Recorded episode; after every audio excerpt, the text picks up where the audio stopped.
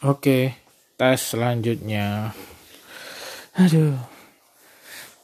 Sepi-sepi ya ini kita cerita-cerita lagi. Jadi salah satu unsur terpenting di studio itu adalah speaker. Nah, ini adalah salah satu alat untuk mendengarkan hasil kerjaan kita ya. Atau alat untuk merubah dari sinyal elektrik menjadi sinyal getar speaker loudspeaker kalau keras. Headphone juga termasuk speaker sebenarnya cuma dia ada earphone ada headphone ada headset wah sakeh wis pokoknya jenenge. Tapi intinya itu adalah speaker. Bisa dibedakan karena besar kecilnya dan cara penggunaannya. Saya ngomongin untuk episode ini yang speaker yang ukurannya mulai dari 3 in ya. Atau yang dipasang di dekat layar. Speaker monitor studio biasanya yang kita omongin. Uh, saya cukup beruntung punya kesempatan untuk nyoba banyak jenis speaker dari berbagai merek. Apalagi pada saat dulu masih aktif di ikut studio orang atau ikut studio A, B, C dan sebagainya. Setiap studio kan punya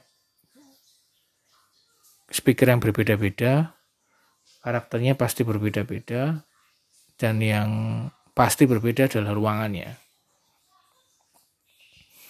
yang diperhatikan pada saat kita menggunakan speaker untuk rekaman.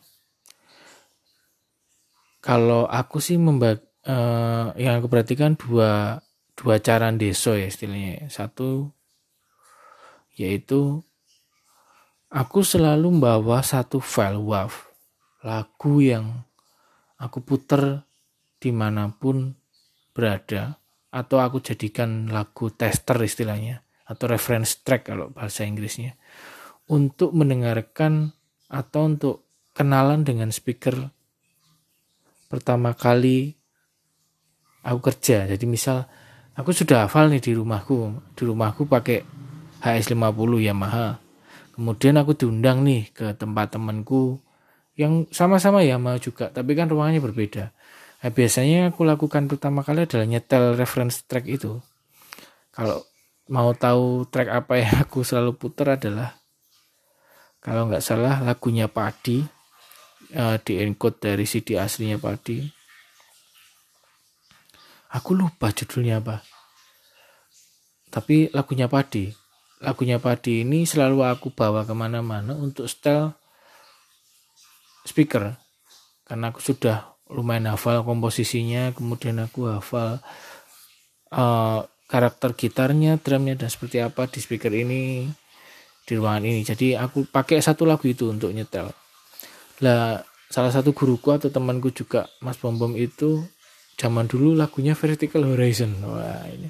Jadi kalau dia pindah studio dia pakai lagu itu untuk istilahnya berkenalan dengan sistem yang ada di situ ya. Misal studio A speakernya walaupun sama saya selalu pakai reference track ini. Jadi ini penting untuk kita kenalan dengan materi yang sama. Jadi di rumah suaranya kayak gini kalau di sini suaranya seperti apa? Tambah ngebas kah? Tambah triple kah? Apakah vokalnya maju atau gitarnya mendem atau gitarnya tambah triple is okay. Jadi dari lagu yang sama kita jalan-jalan ke studio A, studio B agar tahu perbedaannya seperti apa yang bagus seperti apa kayaknya nggak ada ya. Jadi ya ini mungkin akal-akalnya dulu bakul speaker.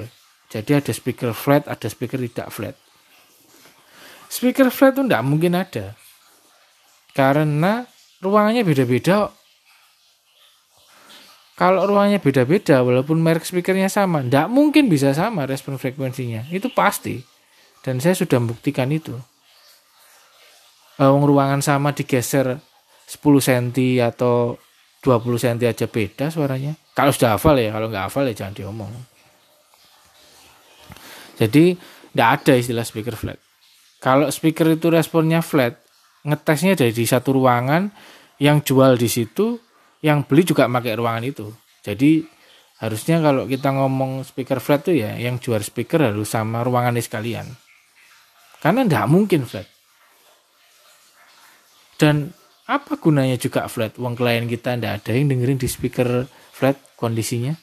Dalam artian kondisi misal satu klien gitu ya itu kan tidak mungkin mendengarkan kondisi di ruangan yang sama mesti dia pindah-pindah.